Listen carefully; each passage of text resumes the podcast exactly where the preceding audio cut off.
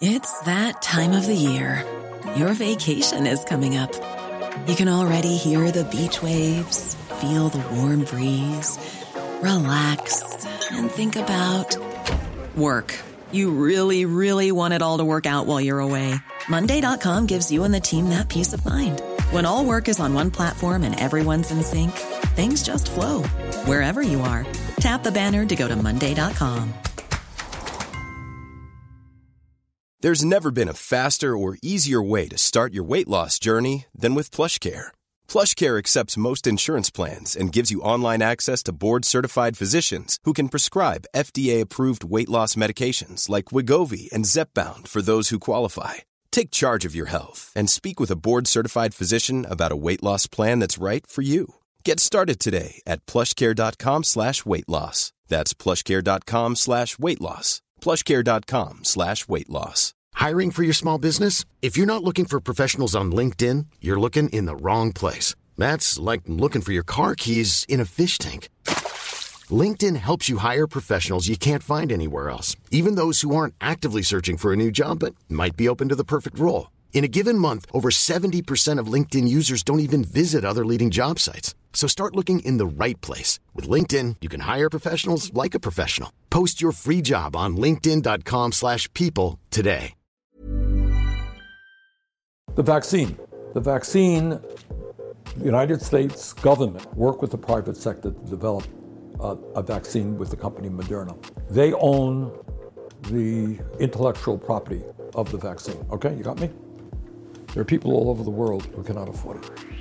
I've got the vaccine here in my hand. You can't afford it? Sorry. You tell me. Is that criminal? Is that any different than if you were walking by a swimming pool and you saw a kid drowning and you said, Well, I don't want to get my bathing suit wet? Right? What is that? What, how do we describe that? So, in other words, these are the kinds of crime is not just committed by people who rob banks. Terrible crimes are committed by people in three piece suits, distinguished gentlemen who contribute money to the local art institute uh, and to charities, right? And they're upstanding citizens who make decisions that kill lots of people. Do we talk about it in that way? You tell me. Now, when you get sick, you go to the doctor, right? How much does it cost you to go in? Nothing. Nothing! Oh my God. All right. How many people do you know who have gone bankrupt in the UK because of medical bills? No one. No one? Oh my God. All right, UK, listen up. Here's the new one, new phenomenon for you. You now have the opportunity, if you move to the private system, to go bankrupt because of medically related debt. N-O. No, no, no. That would be the dumbest thing you could possibly do. Go well, and uh, cheers as well. All right. I got strong water here. All right. Cheers. Bernie Sanders, hello. How's Good to be with you. Good. Very glad to have you here. Um, welcome to the Harlequin in Angel, in London, I guess. Uh, yeah, Politics Joe's favourite pub. We, uh, we had Mick Lynch and Eddie Dempsey here not too long ago, so some good ideas bouncing around these tables, but um, we're very glad to have you, have you here. Before we get into the book, it's okay to be angry about capitalism. Um, could you tell us, in your own words, who you are and how you came to have the ideas that you, that you have? Um, I grew up in Brooklyn, New York. Uh, my dad was a paint salesman. He came from Poland at the age of 17 without any money at all. And I grew up uh, in a family, uh, we never had much money, and we lived in a rent, what was called rent controlled apartment uh, in Brooklyn, New York. So I became kind of conscious about what lack of money does to a family at a very early age. I went to public schools uh, in New York City. Uh, when I was a young man, I got involved in the civil rights movement. Um, and uh, later on, uh, became involved in the anti Vietnam War movement, became involved in issues of economic justice, uh, ran on a small splinter party, if you like. Uh, did not get very many votes, but had an opportunity to talk to a lot of people, and I enjoyed it. Uh, in 1981, to everybody's surprise, I defeated an incumbent mayor in Burlington, Vermont, became mayor. Uh, we got reelected, reelected, reelected again, and we did a lot of good things, interesting things as mayor of the city. And my wife and I were just talking about the youth office that we put together. Got a lot of young people involved uh, in civic life. Um, I ran for Congress. I lost, ran again. I won, served in Congress for 14 years as an independent, caucusing with the Democrats. Uh, and then in 2006, became a United States Senator.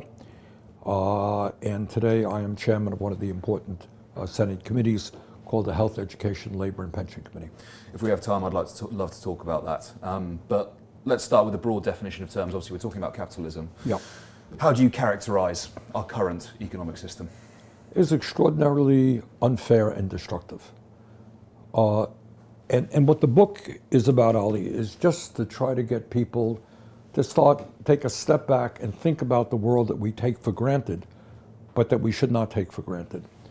Uh, and I obviously am much more familiar with the United States than I am with the UK and other countries, but in the United States, we have more income and wealth inequality than any time in the history of the country. All right?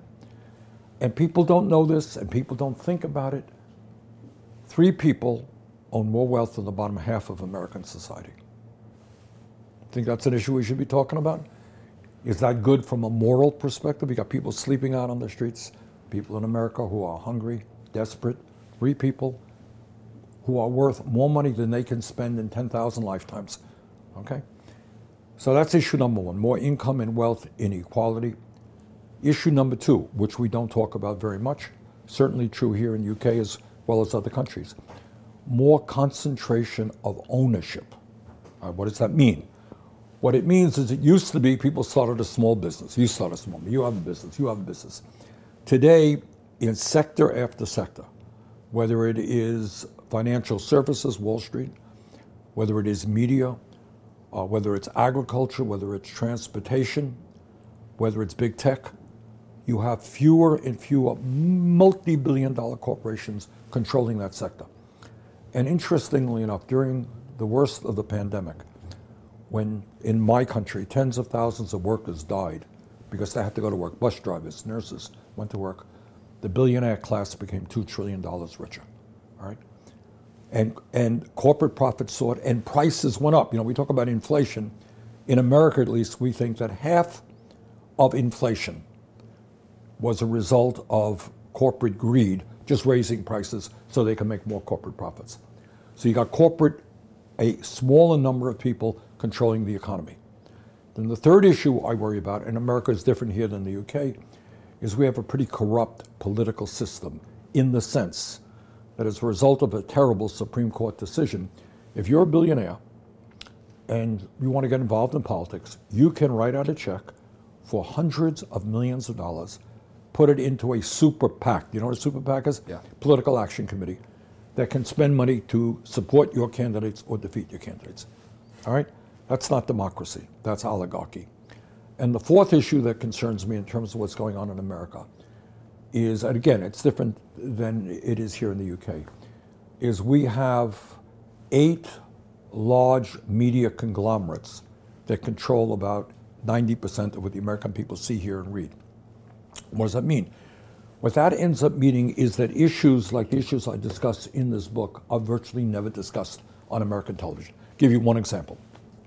I'll give you a million, but one example. In the United States, we spend more than twice as much as the UK does on healthcare. Okay? We have a system which is dominated by private insurance companies whose goal is to make as much money as they can. If you don't have any insurance, you can't go to the doctor. Not their worry, they got to make money. That's what it is. I have never been asked, never been asked, how does it happen that we spend so much money on healthcare and yet 85 million people are uninsured or underinsured and in some cases, we pay five, ten times more for prescription drugs than you do. Now, you would think that's a pretty simple question to ask. Hey, Bernie, what's going on? What can we learn from Canada? What can we learn from UK? What do we learn from France about healthcare? Never, never. And that is the corporate media is owned by billionaires, and their agenda, it's not like it's authoritarian. It's not like somebody calls a commentator up and says, This is what you have to say. It doesn't work that way. But basically, they know what we can discuss and what we can't discuss. So some of the most important issues facing working class people are never discussed. In fact, interestingly enough, in America, I don't know how it is here, the phrase working class is never used. Ruling class is never used. Now, when you got three people owning more wealth than the bottom half, do you think we have a ruling class? I think so. I think so, yeah. But no media person will say, well, the ruling class today has decided that we cannot conceptualize class. We're not allowed to. We're all in one happy middle class, despite the fact that the middle class is shrinking and working class is really falling far behind. I won't lie, that section about media and the questions you don't get asked, I have used that as a bit of a crib sheet in preparation for this interview, so we will, we will come to them. Um, but before we, before we get into those issues, I mean, can we just talk about the morality of that wealth inequality? Because you mentioned, Good. you mentioned um, you know, how immoral it is. Could you talk about that in a little bit more detail? Yeah, detail? I mean, again, what I want people is I'm throwing out expressions here. I hope they work here in the UK. It was thinking outside the box. yeah, we know that one. All right, good. Just want to make sure. All right. All right, so look, some kid today in London walks in and robs a store, right? And everyone says that's wrong, criminal, should be punished. Fine, I accept that. What happens if you are the head of a multi, multi billion dollar fossil fuel company and 60 years ago, your scientists came to you and said, you know what? The product that we are producing is going to destroy this planet. Okay, 60 years ago. And what the company did say is, well, we're in trouble here, so we better lie about it.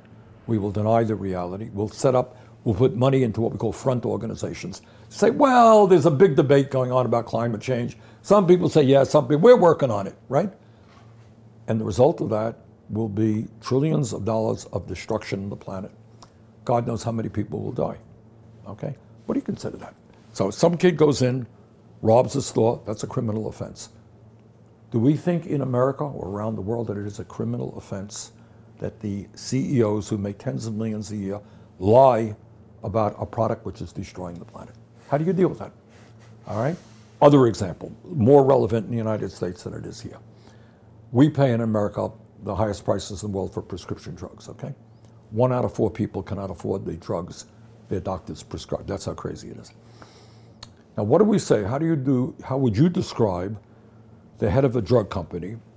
They sit around the room, they say, well, we're going to raise the prices of insulin, okay? Now, we have a lot of diabetics in the United States. Raise the price of insulin. Somebody said, well, if you do that, thousands of people are not going to be able to afford it. Some may die. And the answer is, well, our job is to make money. And so if people die, that's the way it is. How do you describe that behavior? Well, it's murderous, callous, callous in the extreme. Yes, Greedy. It is, it is. The vaccine, all right? The vaccine, the United States government, actually, us, we have a very good uh, agency called the National Institute of Health, really great scientists, work with the private sector to develop uh, a vaccine with the company Moderna. They own the intellectual property of the vaccine. Okay, you got me? There are people all over the world who cannot afford it. I've got the vaccine here in my hand. You can't afford it? Sorry. You tell me. Is that criminal? Is that any different than if you were walking by a swimming pool and you saw a kid drowning and you said, Well, I don't want to get my bathing suit wet? Right? What is that? What, how do we describe that? So, notice these are the kinds of crime is not just committed by people who rob banks. Terrible crimes are committed by people in three piece suits, distinguished gentlemen who contribute money to the local art institute uh, and to charities, right? And they're upstanding citizens who make decisions that kill lots of people. Do we talk about it in that way? You tell me. No, we don't. And that's the kind of discussion we have to have. And the people that do talk about it in that way are often labelled as extreme. Right. And I would argue that it's rather extreme for a fossil fuel industry to produce a product that may kill millions of people, right? Yeah, of course. All right. So, I mean, that's the kind of discussion that we need to have. Who determines what is really important? I think that when you have, in, again, in my country, massive income and wealth inequality, that is a major issue. From the media's perspective, the billionaires' perspective, they don't want you to think that that is a major issue. And in fact, what's going on here, and I don't want to be too inflammatory, is we are in the midst of a massive class warfare.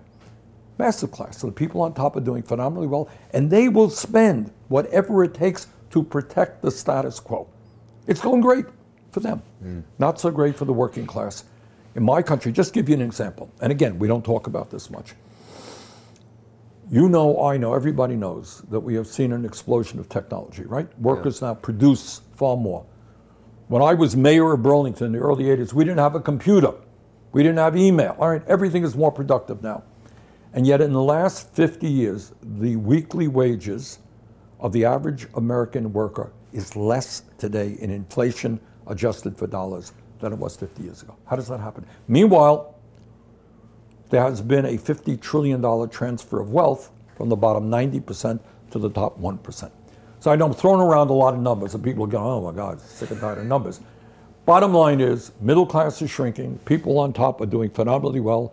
People on top have virtually all of the power. They like what's going on, and they want to maintain the status quo. That's it in a sense.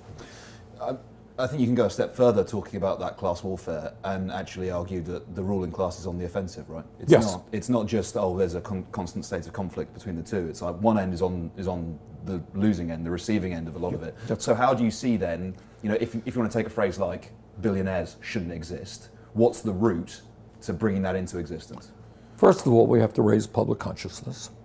You know, like you say, billionaires. Should, that's a chapter in the book. Ali didn't just think of that off the top of his head. I don't think of anything off the top of my head. uh, but we have to begin that discussion. All right, look, if you go out and you start a business and you're successful in it, and you make money, fine, good, good for you. You want to make money, you want to become rich, that's great. But should society say that really, when we got people in desperate shape, that you should not be making billions and billions of dollars? I think society can say that. So this is not a book against innovation, against new ideas. Businesses want to make money, but there should be a limit. Billionaires, in fact, uh, should not uh, exist. And we got to be thinking about it. And the way you do it is through a fair and progressive tax system. All right. So you're a successful businessman. You have more money than me. Fine, but there's got to be a limit to it. And we are going to tax you very heavily on the upper end of the amount of money that you make, so that you're not a billionaire. You will have plenty of money to take care of your family you can own a dozen homes, maybe not 20 homes, only you know 10 homes. I know, painful. No. Your yacht could only be 5,000 feet, not you know 10,000. I don't know, but uh, you'll survive. You'll get by. You'll get by. Yeah, it's quite striking um, for me from a sort of external perspective on recent American politics, the kind of obsession, psychodrama around foreign interference in elections. Right when it, for me, it appears to be in plain sight. The threat is domestic. Well, it's both. I mean, we, oh, I, I, mean, I think you got Russia and, and, perhaps other countries meddling through social media in, in elections. Yeah, yeah. I think that that's true. But you're right, it is in plain sight. So here's the story. If you come to America, you decide to become an American citizen, mm. and you take me into a back room or this little pub here, and you say, Bernie, here is $5, and I want you to vote for this bill. If you were found out, if you gave me that $5, you would be found guilty of a serious crime, bribing a senator. I would be found guilty of accepting it. All right, you're, you're bribing me. Mm. If I take it, we're both in deep trouble. Give me five dollars. On the other hand, if you are a billionaire and you say, "Hey, I'm going to set up a super PAC for you and put $100 million to make sure that you get reelected," perfectly legal. Okay, so it is in plain sight. Perfectly legal, legal for billionaires to buy elections. And what the Supreme Court did a number of years ago in a decision called Citizens United is, you know, in America we believe in freedom of speech, freedom of all of that. And what the Supreme Court said, you're a billionaire, you have free speech. You want to run $100 million on ads attacking Bernie Sanders, that's your freedom. You want to destroy democracy, that's your freedom. Needless to say, some of us strongly disagree. You've spoken before about corporate Democrats and I don't want I don't want to make this personal, although you can if, if you wish to. But could you talk a little bit about that and, and the Build Back Better bill as well, specifically? Yeah, and, and I think it, it's possible that many in the UK are, are not aware of that. Of course.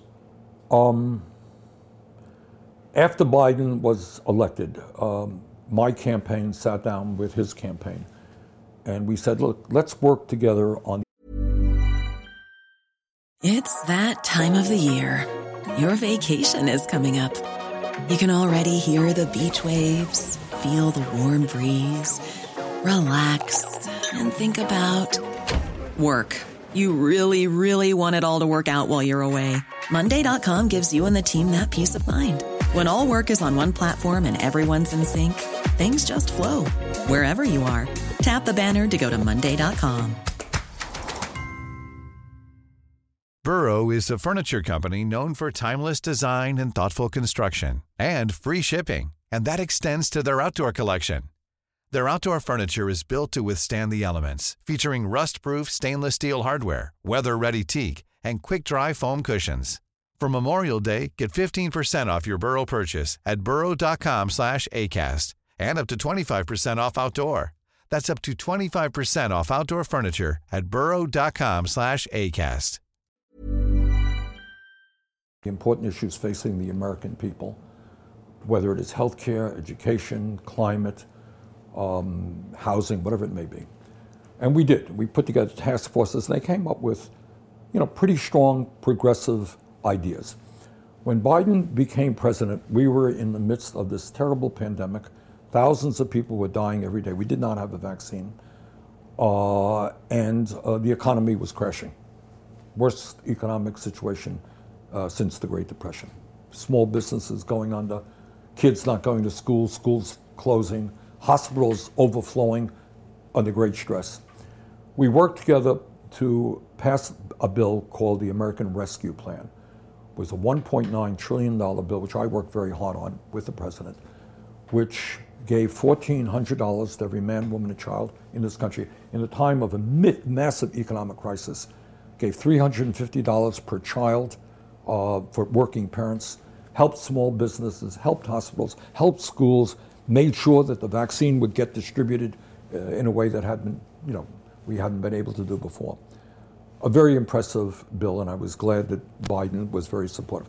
Then came, we said this was an emergency bill, right? It was an emergency. We responded effectively. What Biden said, what I said, what others said, okay, let us now deal with the structural. You know what I mean by structural? Yeah, yeah. The long, not an emergency, the long standing problems, which are what? Well, uh, we have elderly people in America that don't have any teeth in their mouth. They can't afford hearing aids. We're going to expand our health care program to cover them. Our child care system, I don't know, how is child care here? Is it in decent shape? It's very expensive. Is Incredibly it? expensive. So if you're a working pe- person, hard to afford child care? a lot of people have to make the choice between, let's say you're not particularly well paid, it's more economically better for you to just stay home and look after a child. Okay. Same thing in the United States. So in the United States, in my state, which is cheaper than most. It's about $15,000 per person. So if you make average income 50 or 60,000, you're spending a quarter of your income just to put your kid, if you're lucky enough to find a slot. Yeah, yeah. Meanwhile, psychologists tell us that zero through four are the most important years of intellectual and emotional development. We pay childcare workers terribly. So we had a revolutionary approach to childcare, really going to transform it. We said if you want to go to higher education, at least the first two years would be tuition free. We have a major housing crisis in America. We put hundreds of billions of dollars to build low income and affordable housing. We have a problem in home health care. In other words, this was this legislation, which originally started out of my committee at $6 trillion, went down, would have been the most significant piece of legislation for the working class of America. It dealt with virtually all of the problems that working class families were facing. And we had zero Republican support, not one Republican. And in the Senate, it was 50 Democrats um, in the Democratic caucus, 50 Republicans. And we negotiated, we worked, we worked, and two corporate Democrats. And by that I mean two Democrats who get a whole lot of money from the wealthy. And they ended up saying, no, we don't want to go with it. So we lost the opportunity to really do a lot of good stuff for working class people, and I think restore faith in democracy as well. You're, I mean, you mentioned there the collaborative approach you've had with the Biden administration, and you know it's been a very progressive administration so far. But you're quite harsh on the Democrats in the book as a whole. Yes, you? yes. I mean, and I know you, you just mentioned there you vote with the caucus, but there's room for improvement in the party, clearly, from much, your point of view. much room for improvement. Look, what our campaigns did is show that there were a lot of working class people and young people. We won in both of our campaigns the support of young people under 40 in overwhelming numbers. It wasn't even close, landslide victories. We did very poorly for whatever reason with older people. And what I wanted to see and want to see is the Democratic Party say, wow, we got all of this energy, this youthful energy out there. People who are fighting racism and sexism and homophobia, people who, in many ways, are economically worse off than their parents, people are willing to take on big money interests and, and corporate interests. Bring them in, open the door. Wow, that is fantastic. Imagine a party of young people working with older people, coming up with great ideas to transform America. That's what I wanted to see. And in a few states, that happened. But in most states, people said, sorry, stay away. It's our party. We really don't want you. We don't want the, you know, the great, what we call unwashed masses to come into the party. We'll run it. Thank you very much. Uh, and, you know, we have a chapter in the book that says, no, open the damn doors. Here's an agenda that can work for working people. At the end of the day, politically, what we have to do, what I think every other country on earth has to do, is to bring people together around an agenda that works for everyone. I don't care if you're black, if you're Latino, if you're Asian American, whatever you may be. You need health care, you need good education, you want a clean environment, uh, you want to make your, sure your kids can get decent child care. We know what the agenda is. We know that people support that agenda. Let's do it. On that point, then, about the Labour movement, I mentioned uh, Mick Lynch earlier. You spoke Yep. at an RMT Yep. rally in the summer, which uh, Politics Joe covered. Jeremy Corbyn doesn't have a place in the Labour Party anymore. I wonder, well, first of all, your reflections on the Labour movement, not the party, the movement uh, more broadly in the UK right now. Uh, don't know enough about it. I had the opportunity to meet Mick the last time I was here. A very impressive guy. And I'm glad to see, uh, from a distance, uh, working people, whether they're nerv- uh, nurses, uh, people in transportation, whatever it may be, standing up and saying, you know what? We are entitled to decent wages. We're doing important work. We put our lives on the line during COVID. All right? We need to be respected and paid adequately. On that point there that you previously made about the Democrats and the working class base, something similar has happened with the Labour Party here in that that working class vote has kind of, over time, fallen away. What do you see as the route to rebuilding that coalition for both the Democrats and Ollie, the I don't think that's complicated. Go ahead. I really don't. What happens in the United States, and again, I'm obviously much more familiar with the U.S. than here, is uh, for the last 40 or 50 years, there was a time, let me back up, under FDR, under even Harry Truman in the, in, in the 40s, even under John F. Kennedy, where if you went out on the street and you said to people, which is the party of the working class in America, everyone said, well, it's the Democratic Party. Which is the party of big business? Well, that's the Republican Party. And that was kind of agreed upon. But then what happened 40, 50 years ago, the Democrats said, hmm, why don't we go out and get all that corporate money? Why are the Republicans getting it? We should go out and get it. And once you start hustling money from the wealthy, things begin to change. And there is a justified belief, because it's true, on the part of working class people all over this country whose parents and grandparents voted for Democrats, that the Democrats don't really care about them, have turned their backs on them, have become associated with the beautiful people, right? You know, the Hollywood folks and all that. And I'm afraid that to a large degree that is true. Uh, and people say you talk about this, but you don't do it. And Trump is here, he's a powerful guy. You know, he may lie all the time, he may be a little bit crazy, but he's going to do something, and we need something to be done. So if you put yourself in the position of the average working class person, in many ways their standard of living is in decline. They can't afford to send their kids to college. They can't afford health care. And they can't afford housing. And they're saying, who cares about me? Does anyone know that I live? Or are you too busy associating with the rich and the famous? Hey, I'm here. Anyone paying attention to me? And to a large degree, the Democrats are not. They're out. You know. So um, what this book is about is saying to the Democrats, that has got to be your constituency. Forget about your billionaire friends and your corporate contributions. You're going to win elections if you stand with them. And we know what the agenda is. Uh, and, and I talk about it, but it's not complicated. Everybody knows what it is. We all need quality health care. We need affordable housing. We need decent child care, decent education. We want to protect the planet for our kids and grandchildren. It's not complicated. Let's stand together and let's tell the billionaire class they can't run the world anymore. On that point, I would just like to quote a bit of the book, if that's all right with you. Um, you write that there is not a middle ground between the insatiable greed of uber capitalism and a fair deal for the working class. There is not a middle ground as to whether or not we save the planet. There is not a middle ground about whether or not we preserve our democracy and remain a society based on equal protection for all. I mean, you, you regularly return to the realities of class warfare, the offensive waged by oligarchs. Um, that refrain, whose side are you on? And I think that's particularly relevant, you might not say so, but to, to Keir Starmer's Labour Party in the UK and also to the Democrats, that Yeah. you do have to pick a side. Yes, you do. You do. And not only is that, from my perspective, the right thing to do, I mean, if you're in politics, what is, you're serious about politics, your job is to uplift people who are living in desperation. That seems to be a no brainer. Uh, but it is good politics too. Because if you go out on the street and you're talk, talking about the issues that are impacting people's lives, they can say, hey, Ollie, thank you. Okay, you got my support. Let's do it. All right? If you ignore their needs, why would they vote for you? Why would they vote at all? Let's talk about healthcare.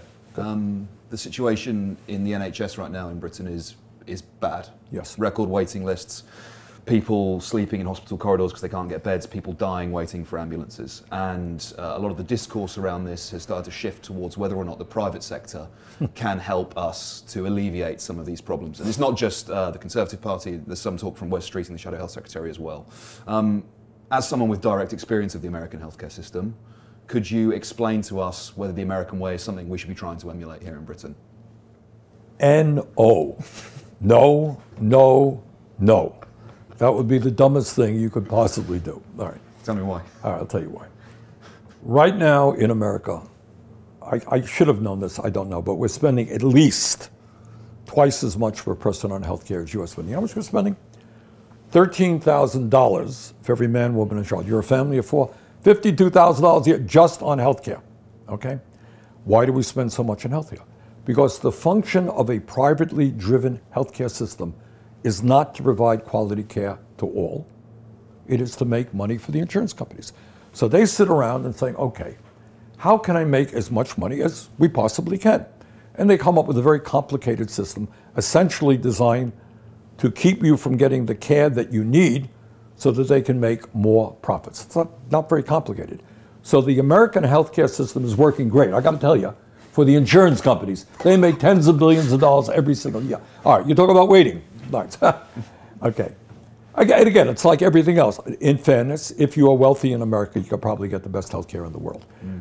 But if you are a working class person, first of all, I can go on for several hours on this one here. You know where you get your health care? You get your health care, in most cases, through your job. Okay? So your employer will provide health care to you. Some employers provide very strong health care benefits, most do not. So, Ollie, you're working for me, you're an average worker. I say, okay, you're getting X dollars a week in your wages, fair enough, and here's your health care benefit. Are we going to cover you, but you have a deductible? Do you know what a deductible is? Tell me. All right, people in Great Britain, listen up. Because if you're going to move to the American healthcare system, that disaster, you got to learn these terms. This is what a deductible is. Now, when you get sick, you go to the doctor, right? Mm. How much does it cost you to go in? Nothing. Nothing. Oh my God. All right. In America, you get sick, you go to the doctor, you have an insurance plan, all right? And the doctor says, okay, your deductible has not yet kicked in. What does that mean? You got to pay it depending on the plan. And there are hundreds of different plans. On average, let's just say you're a family of two, three people, you got a $10,000 deductible. You know what that means? That before your insurance kicks in, you got to pay the first $10,000 out of your own pocket. You got that? Yeah. Now, if you got hit by a bus, all right, you ran up a hundred thousand dollar bill, it is likely the insurance will kick in the $90,000. But if you are simply sick, or your kid is sick, you got to come up with the first $10,000. And what happens if you're making $60,000 a year? You're going to say, you know what, I can't afford that money. So first of all, understand that the American people pay a whole lot of money out of their own pocket. Second thought, how many people do you know who have gone bankrupt in the UK because of medical bills? No one. No one? Oh my God. All right, UK, listen up. Here's the new one, new phenomenon for you. You now have the opportunity, if you move to the private system, to go bankrupt because of medically related debt. All right? Let's just say in America, here's the story. We have, I think, 320 million people. 85 million are uninsured or underinsured. That means uninsured, you got no insurance, period. You got nothing. Underinsured means you have a high deductible, a high copayment. So it's not only that you have to pay the first 10,000, you go in, you got to pay if the bill is 100 bucks, you may have to pay 20 bucks out of that. Got it? All right. You end up in the hospital, not unusual, a serious illness, surgery, cost you two, three hundred thousand dollars. Your insurance is not going to cover all that. Let's say you're fifty thousand dollars in debt. You're a working class person. You can't come up with the fifty thousand dollars. You're hounded for the bill. Can't pay it. The best option for you is going bankrupt. Five hundred thousand people a year in America go bankrupt. Your whole credit is ruined because you can't pay your medical bills. Okay? So, other than the fact that we have the most expensive healthcare system in the world, incredibly bureaucratic, with high deductibles, which force over 60,000 people a year to die because they don't get to a doctor on time, other than the fact we pay the highest prices in the world for prescription drugs, it's a great system. Fantastic system. Think about it. All right, but the answer is, and I say this with all honesty, this country, UK, has a, a right to be enormously proud of what you accomplished way back in 1948. What you said to the whole world, um, and Nye Bevan led that effort, is to say healthcare is a human right. You're poor, you're rich, you're going to go to the doctor, the hospital, doesn't matter who you are. An extraordinarily profound statement advancing human values. Don't give up on that. Strengthen your system. Put money into the system. Do what you have to do to make sure you have the doctors, the nurses, the other ancillary care that you have. Don't go the American way. Uh, we are running out of time, so we're going to have to rattle through a couple now. You've obviously got a lot of different places to be. Quickly, is it un American to make these direct criticisms about your country? It's totally 100% of what America is supposed to be about. Um, serious debate about serious issues is what democracy is about. People disagree with me, that's fine. Let's have that debate. What else makes you angry other than capitalism? um, well, too many things make me angry, but I also don't like bureaucracy, as a matter of fact, we have a lot of in both of our countries. All right, but the bottom line, you know, Ollie, of what this book is about, it doesn't have all the answers. But what I hope it does is gets people thinking, you know, and, and start challenging some of the things that we just accept as normal. It is not normal that so few have so many and so many have so little. And the other thing it touches on is we are in the midst of a technological revolution in terms of artificial intelligence and robotics that is going to replace millions of jobs in this country and in my country. Who's going to be making those decisions? Whether or not you're laid off, thrown out on the street, whether you benefit from that technology. So we better be thinking about it. And it shouldn't just be the big corporations who own that technology who benefit it should be working people. Last one. Realistically, do you think you'll ever be president of the United States? Who knows? Uh, I, I, think probably not. Um, but uh, you know, if Biden runs, uh, which I think he will, I'll be supporting him. It's been an absolute pleasure getting angry hey. about capitalism with you, Thank you so much. I really appreciate it. Go well, and uh, cheers as well. All right. I got strong water here. All right. cheers.